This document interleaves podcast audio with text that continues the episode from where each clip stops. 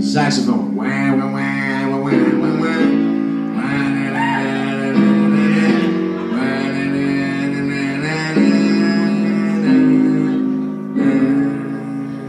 Bass. Hi, I'm Alon Altman, And I'm Dave Juskow. and this is Billy Joel A to Z.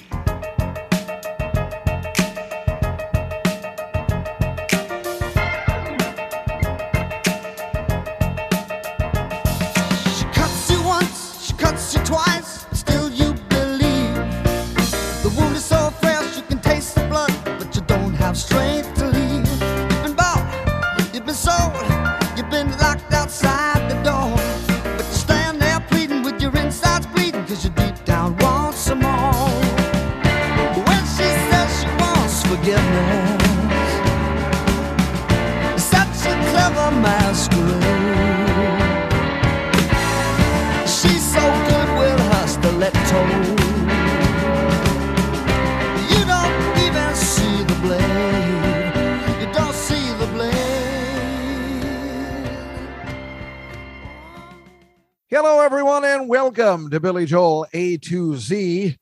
Alon and I love talking about everything Billy Joel. And today, our journey brings us to the song off of his sixth album, 52nd Street, entitled Stiletto. Stiletto kicks off the unbelievable, underrated second side of the Grammy winning 52nd Street album. Stiletto I don't know why I'm saying it like that. I just feel I need to.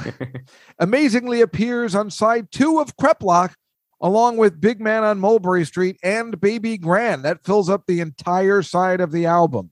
It kind of appears on 12 Gardens Live, but only if you purchase it in the iTunes store. You get Stiletto and Honesty. Although never released as a single, like scenes from an Italian restaurant, Stiletto became popular through FM radio airplay, if anyone remembers radio. Well, Alon, we get to this song Stiletto, not a Billy Joel standard, but certainly for a fan, a classic. Where do you feel that these folks that rank Billy Joel's songs and seem to have a lot of views on especially the underrated classics? Where do you suppose our friend Christopher Bonanos will start with him? Select Stiletto out of 121 songs. I feel like this goes pretty high for him, and I'm gonna just throw a number out: 27. Excellent. Excellent. You pretty much hit it on the nose. It's at 22. Another energetic R&B song I'm surprised he described it as an R&B song. I never even that never crossed my mind really. because it's not. It's a ridiculous description. He's wrong on that one, but he's right on the probably right on the where it ranks. But Glenn Gamboa, it's weird. Glenn Gamboa puts it at 64 and then he says, "Love and snapping fingers have never sounded quite so dangerous." so it seems like he kind of likes it, but then yet puts it at 64. Now the fans rank it exactly where Christopher Bonanos puts it, which is at 22. It makes sense for It you. Is, is, sense. is it pretty high up for you also? I haven't decided yet. I don't really, I'm not really familiar with this song, as many of you already know. I can't imagine you'd be sitting there. What? They're like, oh, right, it's Juskow, not Alon. Um, I don't, you know, I, I, I, I guess I've heard it, but when people said stiletto, it doesn't instantly ring in my head of what it was. And even when I had been doing the research for the song a few days ago, when I knew we were doing it today, I couldn't remember how it goes. So I, it's just not prominent for me. I like it a lot, but uh, I don't think about it the way I think about other songs. Yeah, I feel the same way. For me, I'd say it's in my top 30 probably. So I'm kind of with the fans and everything, but not in the top top area. Meanwhile, my sister says this is her favorite Billy Joel song. So some people love it. Really, her favorite? Oh, that's interesting. She likes high heels. I think it's just the shoe thing. I thought you said she was on the spectrum. I'm kidding. um, oh, see, well, that's the thing. She likes high heels, which is sexy. Uh, but that that's what I thought the song was about. I had no idea it wasn't about high heels. It's about a woman who uses the tip of her high heels to stab guys, apparently. But that, that's what I thought it was, but that is not the case, right? She puts razor blades on the heel so she could slash them with it. I think what the song is about, I mean, obviously it's about like a woman, it's using a metaphor of like a knife fight. But this this Yeah. to me is look, it's got this like foreboding bass line that dun dun dun, dun, and then the finger snaps. And then basically the whole song on the lyrics are about like a knife fight. This is his West Side Story song. Well, that makes sense. What I'm saying is, I mean, uh, uh, I don't even know whether it's a. Well, I mean, I guess it is a metaphor, sure, but I mean, a stiletto is a knife or dagger with a long, slender blade and needle-like point, primarily intended as a stabbing weapon. So it was not ever intended to be a high heel. Which I don't know whether they didn't have stiletto shoes back in 1979 or whatever because you know it works either way because like i was thinking like you were it, it could you know in Yeah. single white female um jennifer jason lee uh, spoiler alert uh kills steven weber by putting a stiletto in his eye it's an Ew. accident but it happens yeah it's kind of cool so that's why i definitely thought that's what the song was about but it clearly is about a switchblade Oh, that makes way more sense. Okay, so stiletto is also the name of a blade, and that's that's what this lady is using. i had to look it up Okay, good. Yeah, the shoe I thing didn't make any sense. No, it, well, it right. It didn't make any sense. So I had to make sure that I wasn't missing it too. And stiletto is another word which I guarantee nobody uses anymore for, a, or at least the people, thank God that we know, uh, for a switchblade, pretty much. Yeah. Good to know. Yeah. So yeah, it is interesting. You're right. It's like West Side Story. You're right with the finger snaps and everything. It's uh, it certainly is fun. It is fun. So, but I will tell you that I I definitely didn't know the song because when we were doing my life, and we were showing the video, and you said, "Oh, I like that it opens with stiletto." I had no idea that was stiletto. Right. Remember that when he's in the park, uh, you know, in, in the in the, the the playground before my life starts. I didn't know it was stiletto, so you knew right away. And I guess I don't know this song very well. Yeah, but look, that speaking of that video, that totally fits into what I was saying about this being the West Side Story kind of thing because you're that's so right, he right. uses the song when he while he's showing these like street gang guys, which is him and his band, of course. Uh, you know, acting tough in a New York playground. And then in some of the live versions, also he has the gay caballeros, his like road crew, snapping their fingers wearing Oh, leather they do the jackets. finger snaps. yeah, and they kind of also Ah. look sort of like they would be like the Jets or the Sharks. Oh, that's cool. I didn't know that. I uh, I didn't see that. But so according to the the, the, the finger snaps, Phil Ramone uh, actually in his book had said that the I'm going to just read his quote exactly. Memorable fills, phrases, and breaks, such as the one heard on Stiletto, are what set the best records apart. These devices are especially effective when they're heard at the beginning of a song. If you can come up with something spicy and unique, you've got a better chance of getting and holding the audience's attention. And he's pretty much talking about the bass lines, the finger snaps, and cliffhanger breaks, which were incorporated to the song after it was done. They- Ah. they- like Billy Joel was like, it's missing. If Billy Joel and Phil Ramone, well, although this time we're, we're not even sure what Phil Ramone does over there, uh, since what seems of the Italian restaurant, they decided that something was missing, and these were all added in afterwards. You mean even like the sax solo in the beginning, that whole opening section? That part I'm not positive about, but the finger snaps and all that kind of stuff. Now, just so you know, because I I can't find it. Maybe you could tell me. Apparently, there's a sound effect, which you know we know Billy Joel uh, worships of a switchblade opening. Oh, I never heard that. I never heard it either. So I've been listening intently for it, and I'm hoping maybe one of our listeners can tell us where it is. Now, it is said that somewhere in this song, there's a sound of a switchblade opening. I've been listening for it to try and figure out where it is. But if we can find it, it is not a sound of a switchblade opening. It's supposed to be, but what it is is Liberty DeVito opening an umbrella that's supposed to sound like a switchblade open. Okay. He somehow timed it exactly correct at the right part of the song where it sounds like a switchblade opening. It is just opening an umbrella really quickly. wow, Liberty DeVito, Foley artist. Well, I think they told him to do it. He didn't think of it himself. I'm just kidding. He's amazing on this track. Listen, the I know we well, I like making fun of him mostly just because he uh, should have been uh, called out for uh, what's it called? Dis- disubordination, subordinate. What is In, insubordination. insubordination. But the fact of the matter is, as we all know, as Billy Joel fans, or whatever I am, is that he is a spectacular drummer and does come up with some unbelievable beats that clearly Billy Joel knew he was capable of and did because you don't keep around somebody that sucks. You keep around a problematic person who's good at their job. And you can ask me because I had a job for 20 years where everyone came in and said, Why do you keep him? Well, he's really good at his job. So me and Liberty DeVito are very much alike. Yeah, abrasive people who are just good at what they do. Damn it. We're talking about a person that the HR director tried to kill at uh, their office. This is me. The HR director tried to kill me at the office Christmas party. She hated me so much. And they're like, why don't you get rid of him if he's that problematic? He's very good at his job. Nobody else seems to know it like he does. It's hard to explain. That's Liberty DeVito in a nutshell. Yeah, that's true. I'm sure Billy Joel wanted to kill him multiple times. I can't believe this guy's yelling at me. I'm his boss. He's like, but he came up with that unbelievable drum beat. Yeah. Damn it. He, he opens the umbrella so well. And he's fun to watch on video. He is exciting. He gets into it. It's not like he's sitting there going like, "Oh, are we playing this song again?" He's into it, and Yeah. you like that. Yeah, you like those energetic drummers who are like, they, they'll sing along even though they don't have a microphone in front of them. Uh, that's what makes uh, the guy in Green Day so fun. I don't know his name. Mike Dirnt. Yeah, he's a fun guy, right? He's just a, he's an interesting, fun drummer, and also, of course, uh, what is his Taylor Hawkins? I believe the guy from um, Foo, Fighters. who just died. He was a fun guy too. You like? yeah, that. he was. And Yeah. and Keith Moon was like that too. In the immortal words of Keith Moon, have a little respect. It's a fucking opera. That's what they say before they play Tommy live. yeah, he, and he would tap his drumstick and be like, "Assemble the assemble the orchestra, assemble the orchestra." Yeah, so guys like that are cool, and so we know why we know why he kept Liberty DeVito around, and then finally got sick of him just to the final album. You can't get angry at that. The guy was a loyal friend and employer for twenty years.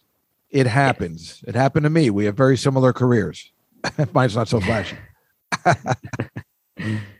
But going back to what you were saying about Phil Ramone, I, I, that's really fascinating. This idea of like having like this intro section that has a kind of a cliffhanger that kind of captures you right away. That's not really like the rest of the song. That's right. Um, it's kind of the philosophy that was behind uh, "Light My Fire" by The Doors, where they have that very catchy opening, right. right? And then it goes into the song, and then it ends with that catchy opening again, and then it just ends at that point, which they said they did because then it makes you want to start the song over again because you remember the beginning.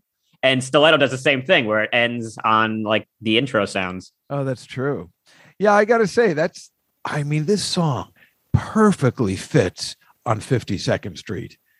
For whatever Billy was trying to do, where we call it a jazz album, where you could say it is and it isn't, this song could be on no other album. I mean, it could, but it works here perfectly. That sax solo is perfect, you know, for a Yes. quote jazz album. Uh, I like the the keyboards in it, not the piano, but the keyboards where it's- I just refer to it as kind of a Paul Shaffer keyboard organ of this sound that he used to get, which was the coolest. I think it, it sounds more like a, like an organ,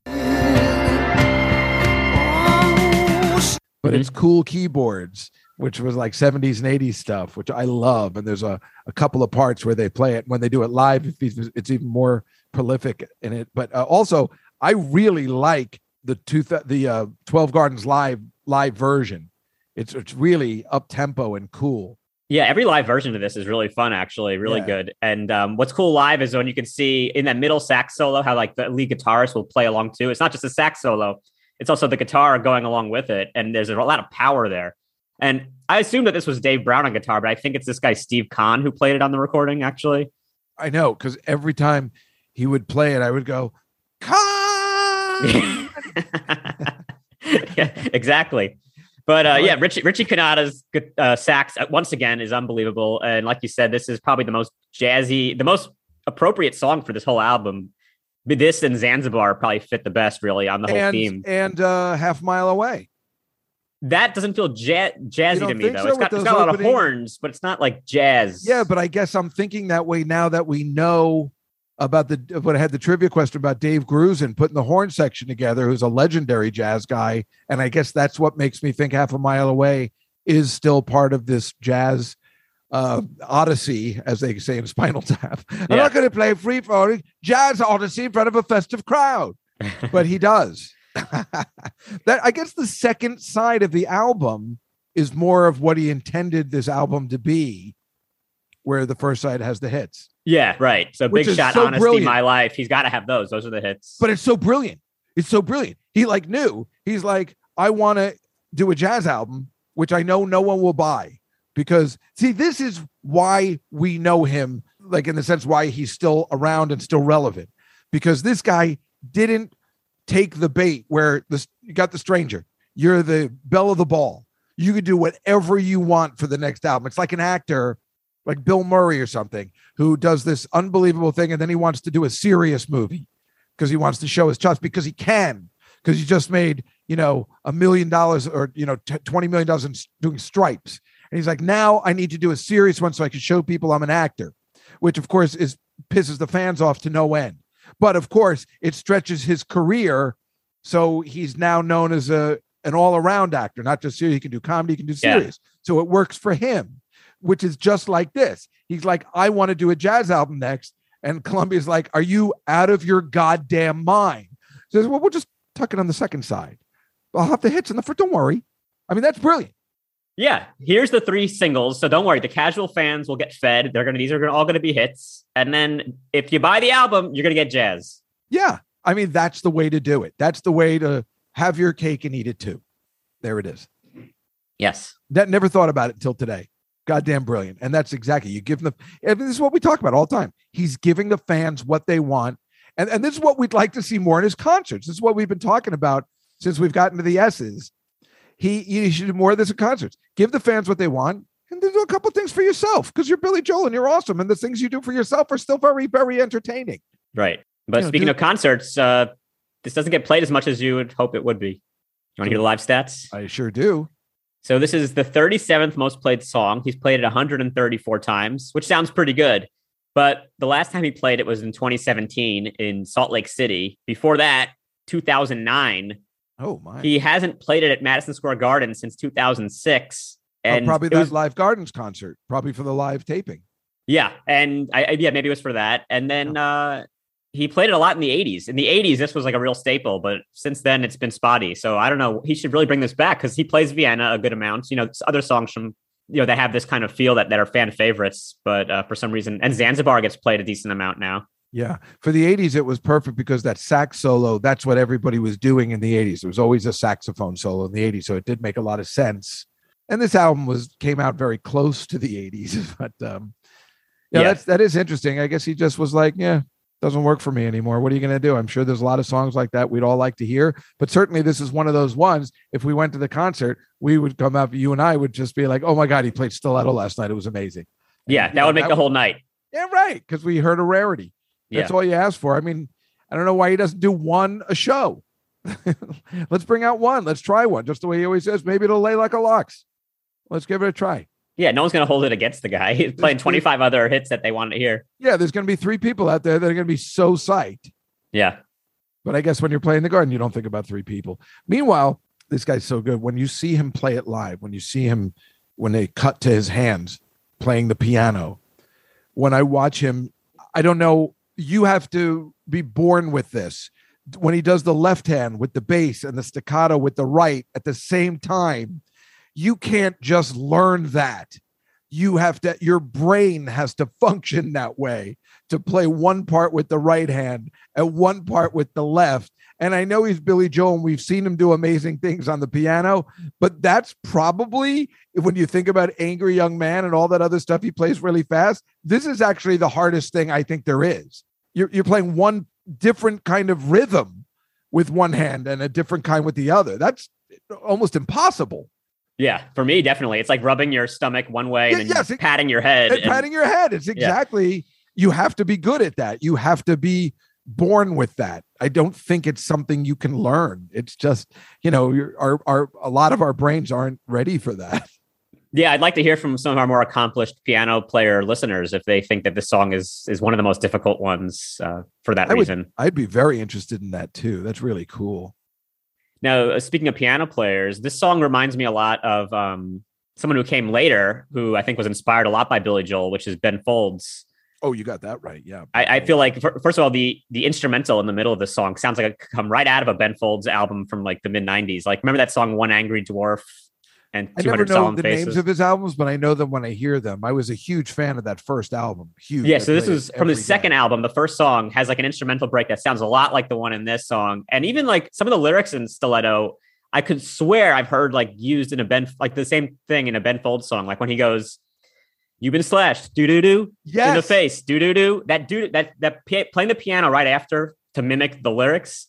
I'm like that. That sounds so much like a Ben Folds thing to me. Yeah, I listened to that album backwards and forwards when it first came out. That Ben Folds, Sarah got me into it. Silverman, so much so we liked. I think I think I mentioned this on the show before.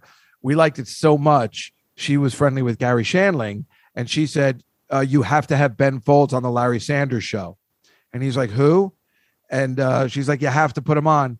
And then he put him on, Mhm. and uh, then I got to sit with Ben Folds while we were watching the taping of the show, and we became friends. And then I went to go see his concert at the Hammerstein Ballroom. He got me tickets, and he was like the most awesome guy. We had the best time, just you know, because he was on the Larry Sanders Show. Unfortunately, on that episode, he played the theme from Doctor Peevers or something. It was it was a horrible choice to for for a, a rarity. Who didn't know who it was to be like, this is who Sarah Silverman wanted me to have on the show. I, I feel like it was a mistake of the band, but uh, But is that up to did did Garry Shandling leave it up to the bands to say like play whatever you want to play, or was there some choice made like play no, this song? no, no, no. I think he let them play whatever. He didn't know the band, so he just said, "Play whatever you want." Clearly, I promise you, this was a horrible choice of a great band uh, to do. And remember that one episode, I think, with Warren Zevon. He's like, uh, remember, he's like, well, I'm not going to play Werewolves in London, and he's like, and that's what he's telling like Rip Torn, and he's like, you're going to play, and then Gary, you know, Larry Sanders comes on, you're going to play Werewolves in London, right? He's like, uh, sure. Yeah. So uh I you know I don't think he really cared when anybody played because a lot of times the guests on that show seemed to play stuff we weren't interested in. So it's very clear they just made their own choices and I guess uh Yeah. you know he only cared about the comedy of the show and I, I don't think he worried about the music. That's interesting. That's really cool that you got to hang out with Ben Folds. It was cool. It was really and and watch a taping of the Larry Sanders show. I mean, think about the multitude of all of that. I'm you know, I'm in the the audience, you know, when it not only did I see the, you know, the taping of when they're taping the live, you know, in the Larry Sanders universe, but I also got to see the, you know, the office and watching them record there. Uh-huh. You know, I got to see everything. It was quite unbelievable. Ben Wow. Folds is the greatest guy. Great guy. Let's get him on the pod. The Billy Joel's also talked about other influences in this song. He says he basically just ripped the piano riff from that traffic song, Shanghai Noodle Factory. Oh, God, right. He loves traffic. In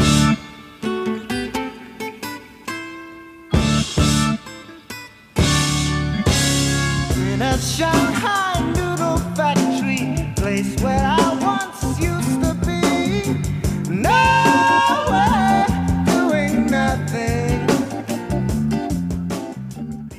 Yeah, and uh, it, when you hear that song, you can definitely hear that it's very similar. But he admits it on this one. I never heard that song before, but I always think of the Hong Fat Noodle Company, which is in the uh, Woody Allen movie Play It Again Sam. Yeah. Uh, Tony Roberts is giving out all his phone numbers he's going to be because nobody had cell phones and he's a businessman. He goes, uh, Now, if you'll need me, I'll be at the Hong Fat Noodle Company. That's 555 5555. And then remember, he has that dream and he goes, I'm going to Alaska this month. If you need me, I'll be at Frozen Tundra 7, 5000. He just keeps giving phone numbers throughout the entire uh, play and movie. Hi, this is Mr. Christie. Uh, I'm at the Hong Fat Noodle Company. Uh, that's uh, 824-7996. the Hong Fat Noodle Company. The Shanghai Noodle Company sounds delicious. I don't know if I could listen to a song like that without eating. yeah, I know. It may, uh, right now, I do kind of want Chinese food, even just talking about it. Exactly. How about some Chinese? Yeah, I- I will eat that later today. I'm telling you. That's a guarantee, folks. Yeah, and I want to get a switchblade. Yeah. You know, I bought a switchblade comb uh, when I went to the Montreal Comedy Festival in the 90s. I used it for a bit I was doing on stage. And when I went through customs in Canada or the, I guess coming back, I guess I made it through customs going, but when I was going to the US, I was um, right next to the president of Comedy Central, Doug Herzog. I was in Mhm. line right before him and I got stopped. And they stopped me and they're like, Is this a switchblade? And he- you should have seen his face. You know, he we knew each other, but we weren't friendly. And he was like, Oh my God, Dave Juskow has a switchblade. Why would he have a switchblade? and then they open it, they see it's a comb, and they're like, That's hilarious. And then we became friends ever since. Like I was friends with the president of Comedy Central ever since that day. He used to tell that story all the time. Oh, how perfect. embarrassing is it get to get called by customs, be like, hey, what the hell is this? It's like in trading places. What's this? A cellophane bag. This is PCP. Do you know what this does to kids? You know, like, what is this? A switchblade? And then you open it, it's like a comb. like, yeah, or it's like a little pistol, and then you press the button and it says flag that says It's bang. a, right. It's exactly that same scenario. So at one point you become cool and dangerous, and the next you just become a genuine idiot. yeah, or that Seinfeld with Dom Irrera where he's playing the prop comic, and Right. George is like, he has a gun. The prop comic? It's the nostrils. exactly. So I've had my swear my my uh, run-ins and switchblades. yeah. yeah. I think I had a switchblade lighter too. I mean, there's nothing better than a like I don't want to carry around a switchblade, but it's there's nothing truly cooler than a switchblade technically.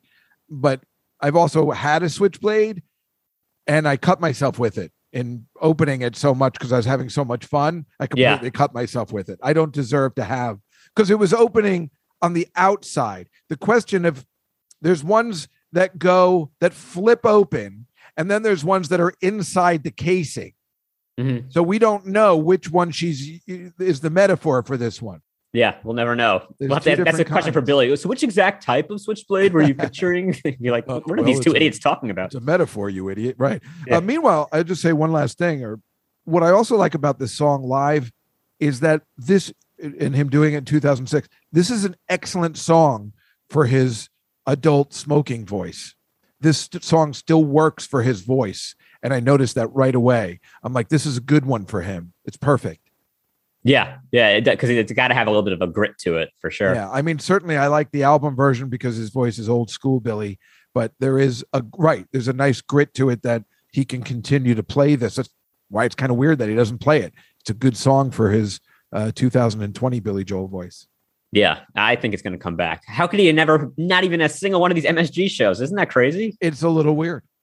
Something, something strange about that. One cool version is there's, um, I guess he recorded it on one of the songs in the Attic shows. So it never made it onto the songs in the Attic, the album, but he recorded it for one of those. And in that live version, the crowd claps along to the bass line, and it sounds a lot like "We Will Rock You."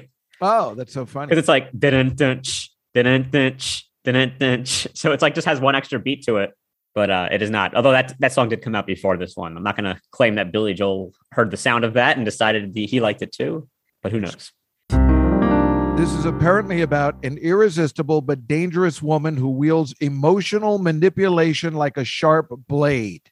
That is the the git, as one might say, of what it's supposed to be. But these lyrics are insane in the sense again. I have definitely been in this situation. She's so fascinating that you're still there waiting. When she comes back for the kill, you've been slashed in the face, you've been left there to bleed, you want to run away, but you know you're going to stay because she gives you what you need. It's so great. Let's just say that she's so good at sex. Let's just say that she's so good at that because I've seen this before that you're like willing to stay for all the nonsense. And then she goes, then she says she wants affection, which I've seen a hundred times because then they'll flip. And that's why you stay with somebody. This is a metaphor for all those relationships where you know where you're the third party and you hear all this stuff and you're like, why are you staying? It's because you're so involved with not just the sex, but everything about this woman, even though they change on a dime and then they're going to kill you or, you know, searching. And she says, while she searches for the vein, she's so good with her stiletto, you don't really mind the pain. I have Yeah. definitely been in this kind of relationship before and it's bad. And lots of people are. you know it's kind of funny because in she's always a woman it's about how billy joel says like everyone else thinks elizabeth is a big bitch or has all these downsides but not to me and now it's like one album later and he's like all right honestly guys uh, she's been stabbing me a lot Yeah, but I still love it. yeah can't resist it and then by the time he gets to the nylon curtain he's over it completely Yes, yes, yes. But uh, we've all been in a situation where they're like, why do you stay with this girl? She's horrible. Like, you know, you can never sometimes understand there's a bunch of people like you just can't understand why they're together. The heart wants what the heart wants. yeah Do you think this is about his wife though, or was he just writing it in general about a femme fatale? Well, because I really didn't want to mention Elizabeth Weber ever again, I'm just going to say it's a femme fatale. Okay, yeah, maybe it's another. Uh, what was it like Holiday Inn desk clerk? Yes, right, exactly, right. Uh, Rosalie, Rosalinda and her Yeah. eyes. Yes. Or it could be another song about his mom, like how no one thought Laura was about his mom. Maybe this is somehow about his mom in a creepy way. Well, I'm good with that. If he wrote another song again, this is the Italian Jewish. Uh, this is what you do. I said it before. You write songs about women, your mom, and food. It all works for me. Yeah. This guy is a genius. I was listening to an interview with him, and he did mention he was like, you know, I used a lot of food metaphors. he literally said that. Well, and that's why it's funny. Like I know he's lost weight, but when he was like, you know, heavy, like if he's saying it at that time when he was really at his heaviest, you're like, no, no, No, not you, we, Billy. didn't- we didn't notice. No, it's uh, right out of stripes. Uh, Bill Murray, he goes, uh, John Candy says, uh, you might have noticed I have a slight weight problem. And you see Bill Murray, no, no, it comes from swallowing a lot of aggression when I was a kid, along with a lot of pizzas.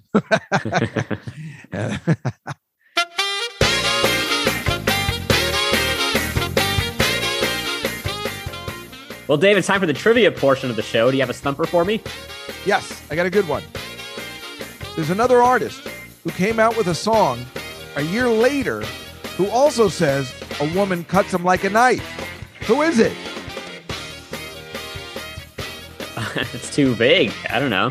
Well, I thought it might not be because I said a woman cuts him like a knife, and Cuts him uh, like a knife. and it's somebody we've spoken about that had all. Well, if I tell you, then then you'll get it. But it's a it's a, a, a another person who was very smart about music videos before there was MTV. Paul McCartney. No, No. But it's kind of a trick question because you're not thinking about him liking a woman. Elton John? No, it's Michael Jackson. Oh. And Okay, so let me think. What song? Like a knife. And then my favorite part. She's out of my. you ever hear the ending of that when he cries? he was so good at showing the emotions because he was picturing little boys. Exactly.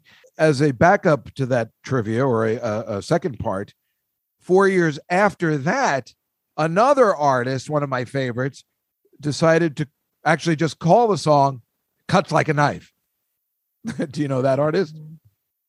Yeah, but it's like, is it Don Henley? No. Na na na na na na na na na na. He he was a hit factory in the 80s. I'm drawing a blank. The answer is Bryan Adams. Bryan Adams. Oh yeah, cuts like a knife. Sure, sure. It's like a na na na na na na na na. So you're using na na nas instead of la la las in a in a different way to make it a little more edgier. Yeah, that's a good producer choice. Hey Bryan, why don't you try nanas? Hey, that guy was truly uh he was awesome in the 80s. Damn. One hit after the other. Yeah, I loved him. I really liked him a lot. He was great. He played all that kind of stuff I like, those little rock power ballads. He was the king. he was great. Also, uh, just as a an, an aside, Michael Jackson did a song, one of his later songs, uh, that's I believe off the History album, uh, called "Blood on the Floor." There's a music video for it too. Ironically, uh, where he's dancing around a woman with stilettos, but the song is a woman that pulls a switchblade on him, but she's dancing in stiletto heels. Yeah. Well, because stilettos it make it makes someone seem dangerous, like she's probably a hooker or something. So Yeah, she would well, have a switchblade. it's weird to watch him dancing around a with a woman anyway but at this point now but um yeah it's called blood on the floor it says look who took you under with seven inches in which also sounds like heels blood is on the dance floor blood is on the knife all these little same stiletto song metaphors that michael jackson and billy joel have a very strange connection of course they work together and uh, we are the world Yeah, maybe Michael, maybe Billy said to Michael, "Hey, uh, if you're ever going to try to sing about a woman, think about using stilettos and switchblades." Yeah. Yeah, you got to see that video. It's very it, it I wonder if I took that video and just put the the song stiletto to it, if it would work. I'm going to give that a try. If we ever do a live version again, I'm going to show that if that works, kind of like putting a Dark Side of the Moon on the Wizard of Oz. See Yeah, I bet it'll fit really well. I'm gonna give it a try later. I'll let you know. I'll let you. I'll let everybody know on the wrap up show. You could probably use stiletto as the background to a couple different Michael Jackson videos. You know, because he's always like, there's often him dancing with a girl who's kind of like playing hard to get. No, you're completely right. Beat it might fit. That video might fit with stiletto since it's a gang video. Yeah, and um, Or your favorite, eat it. eat it, Weird of course. uh, it could work for bad. You know, it could Yep. work for Yeah, um, right, right. uh, what's that one where the ladies, the way you make me feel. Oh, I love that song. Oh, he was so good. It's such a shame Smooth criminal. that everything. Oh, those were such good songs, let alone excellent videos. That Smooth Criminal video is fantastic. Yeah. Damn. Oh, I love the way she makes me feel. Such a good song. He was such a good songwriter. Such a good songwriter for so many years. And then you haven't heard from you know the last 12 years or so, I haven't heard a single thing out of the guy. it's weird. Just goes silent. He's Strange. probably better off that he's dead. Yeah. I don't think his life he would have been, he would have been canceled 48 times by now. Yeah, exactly. So, Alon, do you have a trivia question for me, perhaps? Yes, I do. My question is about the stiletto heel. Okay. Uh, the stiletto heel was invented by designer Charles Jourdan or Jordan, whose shoes were very popular and prominent in the collection of what Filipina first lady? Imelda Marcos. That is correct. Classic. Uh, of course, you. It's a bogus trivia question since we know it is not about a stiletto heel. But of course, you probably wrote that question before you realized a stiletto is a switchblade, so that is not your fault. I say whatever. If the word is in the song, I'm going to write a song. I'm going to write a trivia question about it. Fair enough. I'm just glad I got the answer. Yeah, that was very good. And here's a fun fact about stiletto heels that, that I also just learned. I thought it was going to be a fun fact on Imelda Marcos, but uh, Well, okay. there's many fun facts about her. So stiletto heels, because it's how pointy that heel is, it actually puts so much pressure down, so much force into the area of the ground that it's like digging into. It's more force and more pressure than under the foot of an elephant. I'm gonna I'm gonna just go out on a limb here, Alon. Um, I don't know whether you've ever done it. I've definitely tried. Have you ever tried to walk around in high heels, let alone stilettos, like your mom's? I think like once I've tried my mom's and Right? We fell all over. we all tried that, right? Isn't it the most difficult thing on the planet? And how women do this on a daily basis is just not to be believed. Yeah, and to give themselves like leg problems and back problems. It's uh, just to look good. Crazy. they do look good. That's the Yeah. weird part. Meanwhile, I believe women's feet and toes get all mangled by the end of their lives from wearing and squeezing their toes into like a Cinderella into these shoes just to look good for themselves and us. Um, yeah, I, mean, I- I feel like that should be, uh, you know, taking back like we're going to wear flats from now on. Screw you, men. They should. I don't like all these women walking around taller than me. Exactly. I was dating a girl that was exactly my size. And the first day we went out, she completely wore flats. Uh, so she and I was like, Oh, I wore flats for you today. I'm like, Well, I wish you hadn't told me, but yes, thank you very much. Yeah. Yeah, I'm I'm with you, and I'm a little taller than you. And yeah, it's it's the worst. And that is when a woman is taller than me, especially when she's wearing heels, that is when I feel my Jewiest. I don't know why. That's when I just yeah, you're like a little nebbish. yeah, a little nebbish. Yeah, exactly. It's very, it's very difficult. You know, even though I don't think the women care, but you do as a man. You know, it's Yeah. it's, yeah, it's, it's a little tough. But uh, yeah, high heels. I don't know how. And and stilettos. I can't even. I've never tried those because I I assume I would break them with my uh, just being you know my weight. You know, women are 150 pounds less than me probably. So I don't even know how you walk in stiletto. We have trouble walking in basic high heels, like you and me, when our mothers trying the shoes. Can you imagine walking in a a, a razor thin, you know, shoe? I, that's insane. Yeah. Plus, you have to like if you're in New York City doing it, you have to avoid all the subway grates and all these things that your heel can get stuck Yeah, into. you. I watch women walk around subway grates because they will fall in with their shoes, or or or. And I'm talking that's on the sidewalks. We're not talking about subway grates. I'm talking about the sidewalks. When Yeah, yeah, up above. Yeah, all those there's grates everywhere in New York stepping off a subway car, but of course, you know what are you wearing stilettos in a subway for? You take an Uber. oh, some of these are You're all- ladies of the night. If you're all dressed up, you know, take an Uber.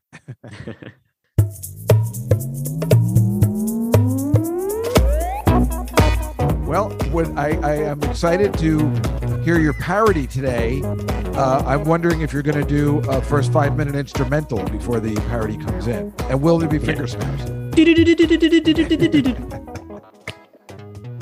Oh, No. nice. Ow, that hurt. I'm not good at snapping. Oh, that's interesting. Um, no, I do not have an intro to the song, but my parody for Stiletto is called Small Lego.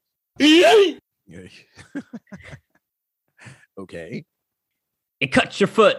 It hurts your soul. It makes your foot sore. You just stepped down on the missing Lego that your kids were looking for. You're enraged. rage, doo doo doo. You're in pain, doo doo doo. You lock your sons in their room. Don't come out here, boys, till you clean your toys. If you're lazy, use the broom. Then, it, then they ask you for forgiveness. They'll be more careful, what they say. But you step down on their small Lego. So you're feeling shooting pain. You're feeling shooting pain. Hey now. That was pretty good. The the wording was outstanding. Oh, whether thank you, you. like whether you like it or not, it, does- it but the, the, it was an excellent parody. Like it was really good. It, it, it flowed. It was terrific. That's what I'm going for. Going Yeah. for the flow. Yeah, that was good lyric writing. I I believe that Billy Joel would be very proud of you, and especially uh, uh Weird Al. You know, I had this. So a few nights ago, I was at this thing called the Songwriters Hall of Fame Gala. It's like it, the big. It's a big induction ceremony for some of the best songwriters, and they were Uh, the inducting regular Songwriters Hall of Fame or the Long Island one. The regular one, not just the Long Island one. Billy Billy Joel is a long-standing member of this thing, and uh, they were inducting. It was like Steve Miller and the Isley Brothers and Mariah Carey and all these really great uh, writers, and the Eurythmics. They got inducted. But anyway, I was thinking a lot of times these like old time guys show up to this event or they perform on behalf of someone. So if they're inducting Steve Miller, it'll be like, now here's so and so playing a Steve Miller song. So I was like, there's a chance, there's a chance that Billy Joel will be here. This is not a huge event. It's just it's just in a ballroom in Midtown Manhattan. And I was thinking if I saw him, I'd have to give him a pitch about the podcast, and I'd probably mention that I do these parodies. And what if he asked me like, give me a taste of one of them? And so I went through the list, like, what would I sing? Which one would be the one? And I couldn't figure it out. Yeah, and then you you know you probably forget them after you do them because we do so many of them that you know we have to do another one in a couple of days. So I don't even know how you would have one memorized ready to go. But you yeah, that's should. the thing. You Right. should just in case. Right. You got to always have one ready to go. But then I was like, but it's got to be a good, like, food based one, maybe that he would Yeah, appreciate. no, well, be careful. You don't want to hit those scone ones. Not the scones, but like the one for Laura, tuna salad. I thought that was a pretty good one. You're gonna have to pick the perfect one. One that's funny as soon as you say it, and then one that has the lyrics to back it up. And then I can sing decently enough that he can even recognize his own song. Right. So even this one would be a good one, but the subject isn't good enough. Even though it is for us, it might not be good enough. Like, well, I called it small Lego. Hello, Yeah. Yeah. Billy, come back. Hello. Or, or like the Seinfeld ones or the Star Wars ones. Like, does he even like those things? Maybe not. So There has to be one with a really good title. You know, the best title you ever did. And I don't know Yeah. what it was. Maybe one of our listeners will remember. And then like order the egg foo young was fine, but then he might think, oh, he's just doing that old Mad Magazine one. yeah, but I that. like that though. That's a good one. He'll appreciate that. It has food in it. What's the matter with you? And it's Chinese food. We know he likes exactly. You know he's going to, and then you could go off. And this is what I would do, of course, where he would walk away for sure. Be like, yeah, because it's like you mentioned the Chinese food in the Barbra Streisand there, which is New York State of Mind. You go back to a crazy place, and they're like, uh, uh right, right, right. Uh, nice meeting you. Security. Yeah. Billy. How about some Chinese? Oh, even better. Oh, Billy. Right. That was like when your wife had the thing, and the thing was, remember Elizabeth Weber would be like, all right, I don't know what the fuck this guy's talking about. so we have this parody. It's called November Song.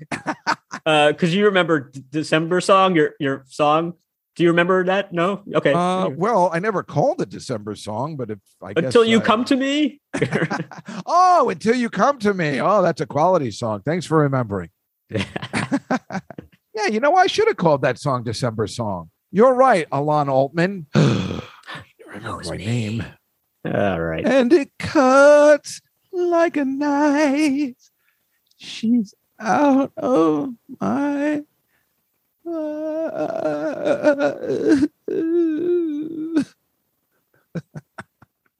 That's that's great, Mike. Can you do that again? Just uh, cry on cue once Yeah, more. no problem. Okay. Honestly, we're out of gas. you should do a whole podcast in Michael Jackson voice.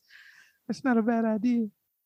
I was listening to there's a comp there's this compilation on YouTube of like Paul McCartney talking throughout the years about how Michael Jackson screwed him. Oh yeah, I love that about the uh, say say say. Well, not about the song, but about Oh, how buying his uh, buying his all the catalog, rights, yeah. the whole music publishing catalog for the Beatles, and like he, he always he says like he was like, you know, Michael, you should get into music publishing. It's a good Right. business. And Michael's like, I'm gonna get your songs, and and Paul goes, oh you, because he thought he was joking, and then he just did it. Oh, I know. Yeah, it's great. Paul McCartney has outlived all his enemies. Yeah.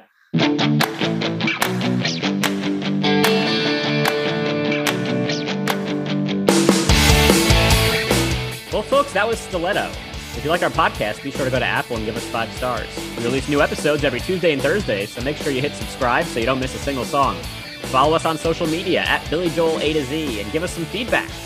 Did you know this song wasn't about high heels? Can you tell us where the switchblade sound effect is in the song? Because we can't hear it. Why do you think Billy stopped playing this song live? Have you ever stepped on a Lego? And was anyone actually surprised that Dave Juskow admitted to trying on heels? How dare you? we all had an idea. Until next time, I'm Alon Altman, I'm Dave Juskow. and this is Billy Joel A to Z. And it cuts like a knife. She's out